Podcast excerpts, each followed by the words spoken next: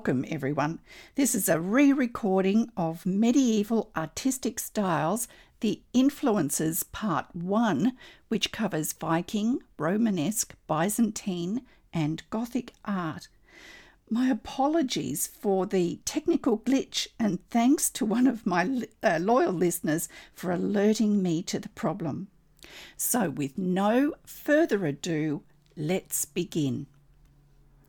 Embroidery especially opus anglicanum or English embroidery, was the luxury item in the medieval world and enjoyed more world recognised prestige than any other artistic style from England throughout the 13th and 14th centuries. It heralded power, authority, wealth, and status. People took notice of this stunning new aesthetic, so much so it was really all about look at me, look at me. But what actually informed and inspired this mastery of design and technique? Design needs inspiration, and technique at this level also needs innovation and both these were amply satisfied during the medieval period.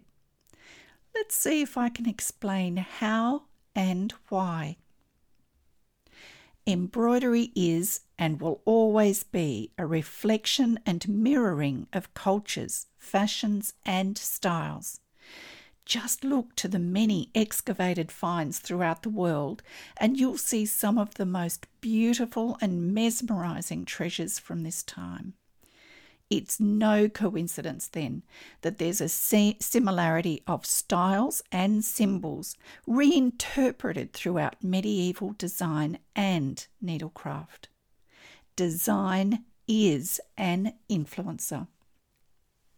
Hello and welcome to the Stitch Safari podcast, a sprightly and upbeat expedition into the alluringly appealing ambrosial world of Stitch history, art, and embroidery. Each fortnight we'll trek through and discover the utilitarian, the decorative, the quirky, and the just plain fun world that is the art of the needle. My name's Kathy Jack Copeland, and I'm the Stitch Safari Expedition Leader. I'm an Australian textile artist, teacher, judge, blogger, and stitch enthusiast whose work in contemporary machine stitch became my business.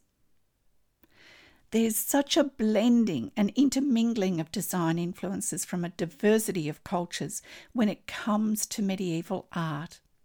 And it's this that makes it such a rich and exciting time. It's of its time, but it also recalls the past through innovation of both design and technique that is buoyant, enthusiastic, and stunningly beautiful. Whoever termed it the Dark Ages definitely wasn't seeing what I'm seeing. These so called Dark Ages are a glimpse into an amalgamation of cultures and societies who loved to express themselves freely, using the things that influenced or held power over them their religion, their rulers, and their myths and legends. It's there for all to see in their architecture, panel paintings, mosaics, illuminated manuscripts, as well as their embroideries. So let's delve into the first four of eight styles that contributed so greatly to form design inspiration for those magnificent medieval embroiderers and their work beginning with Romanesque art from around the 10th to the 12th century. Initially developed in France, it was the first style ever to spread across Europe, symbolising the growing wealth of European cities and the power of the church.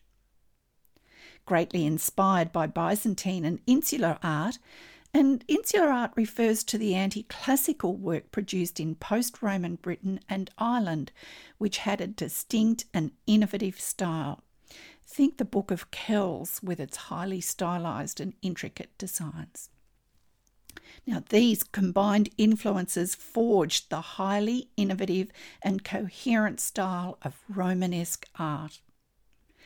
The buildings of this time were characterised by their durable and solid construction, incorporating semicircular arches, barrel vaults, and thick stone walls.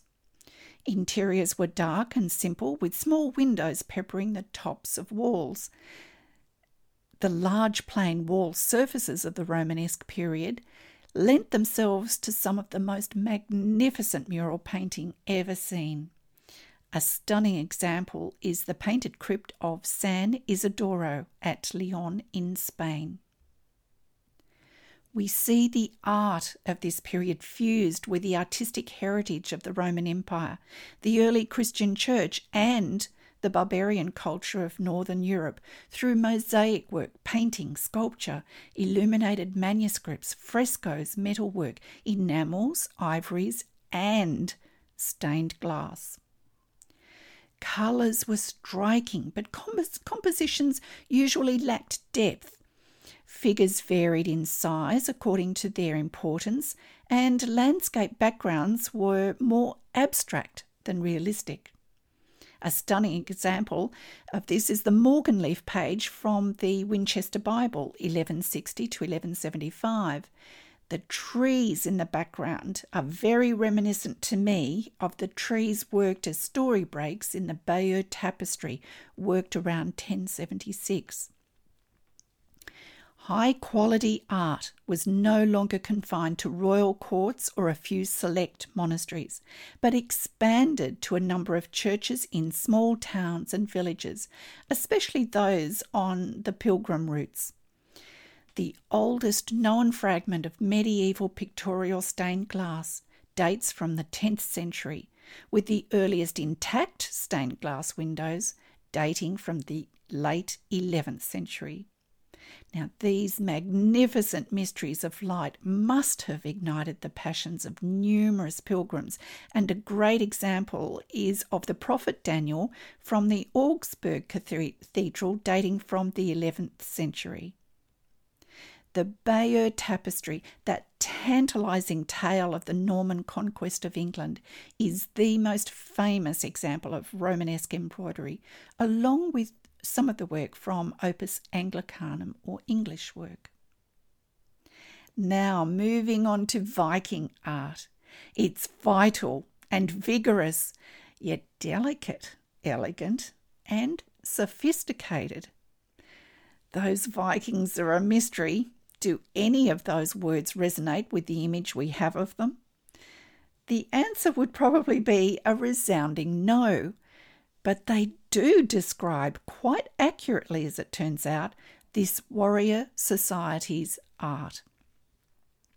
That this seemingly cruel and bloodthirsty culture could produce art of such moving and emotive beauty is a conundrum, but produce it they did, and their surviving artifacts point to work of a very high level of quality and craftsmanship.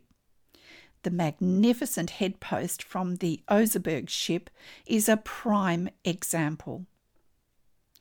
Their art was decorative, applied to the functioning objects of daily life, such as their longboats, horse hardware, jewellery, weapons, tools, and incised onto stones depicting the good deeds of dead men.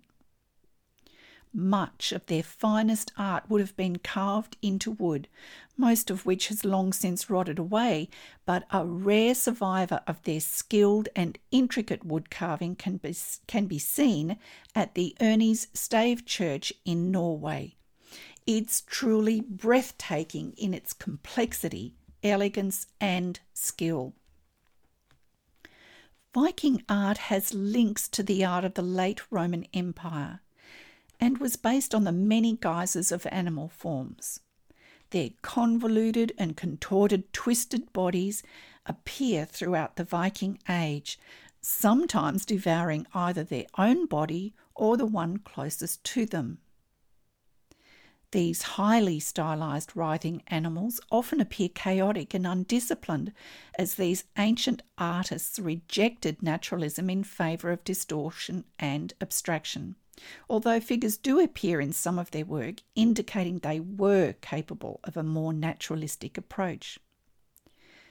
abstraction is clearly used from the 8th and 9th centuries, anchored by a distinct level of order and control governed by the five distinct stylistic phases of Oseberg, Borre, Jellinge, Mammen, Ringerike, and Urnes. Having tried to emulate some of their work, I can attest to the intricacy and skill level they must have had. It's not easy, but it's definitely worth the effort. Perseverance is the key. The Soderala weather vane is a magnificent example of the use of animal forms, abstraction, and writhing serpentine shapes. This style of weather vane would have been attached to the mast of a longboat, and the small holes along the curved underside tied with coloured ribbons of some sort, making for a wonderful seagoing display. Some of these weather vanes were later reused on churches. Interestingly, some of the incised stone art from the beginning of the Viking Age, along with the Oseberg tapestry, form the closest links to a narrative in Viking art. Stylistically, the Oseberg tapestry is very similar to the Bayeux tapestry. This warrior culture exudes a sense of self assurance and confidence in their artwork, but there's also a level of flashy ostentatiousness which reflects an intriguing and far more interesting side to their perceived hard nosed Viking character. With the Vikings, I believe all was not what it appeared. The Byzantine Empire rose from the decline of Rome and lasted until the fall of Constantinople in 1453.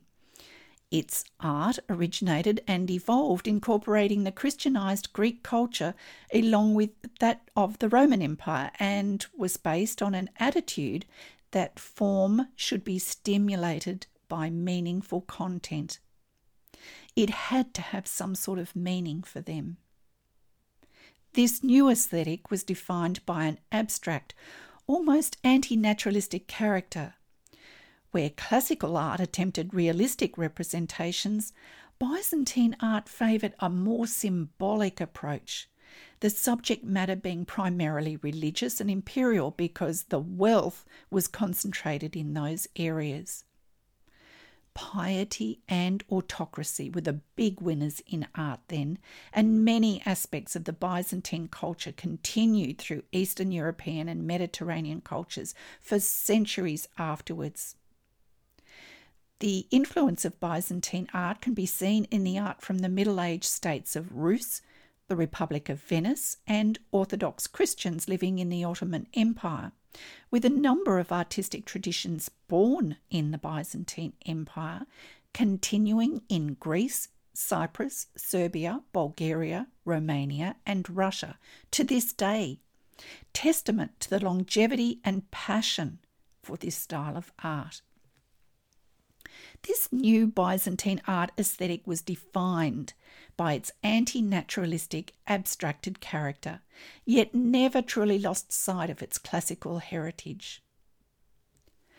Byzantine art informed architecture, monumental decoration of church interiors, mosaics, religious icons, illuminated manuscripts, both religious and secular, sculpture, carved ivories, enamel work, glass, jewellery, metalwork, and beautiful figured silks.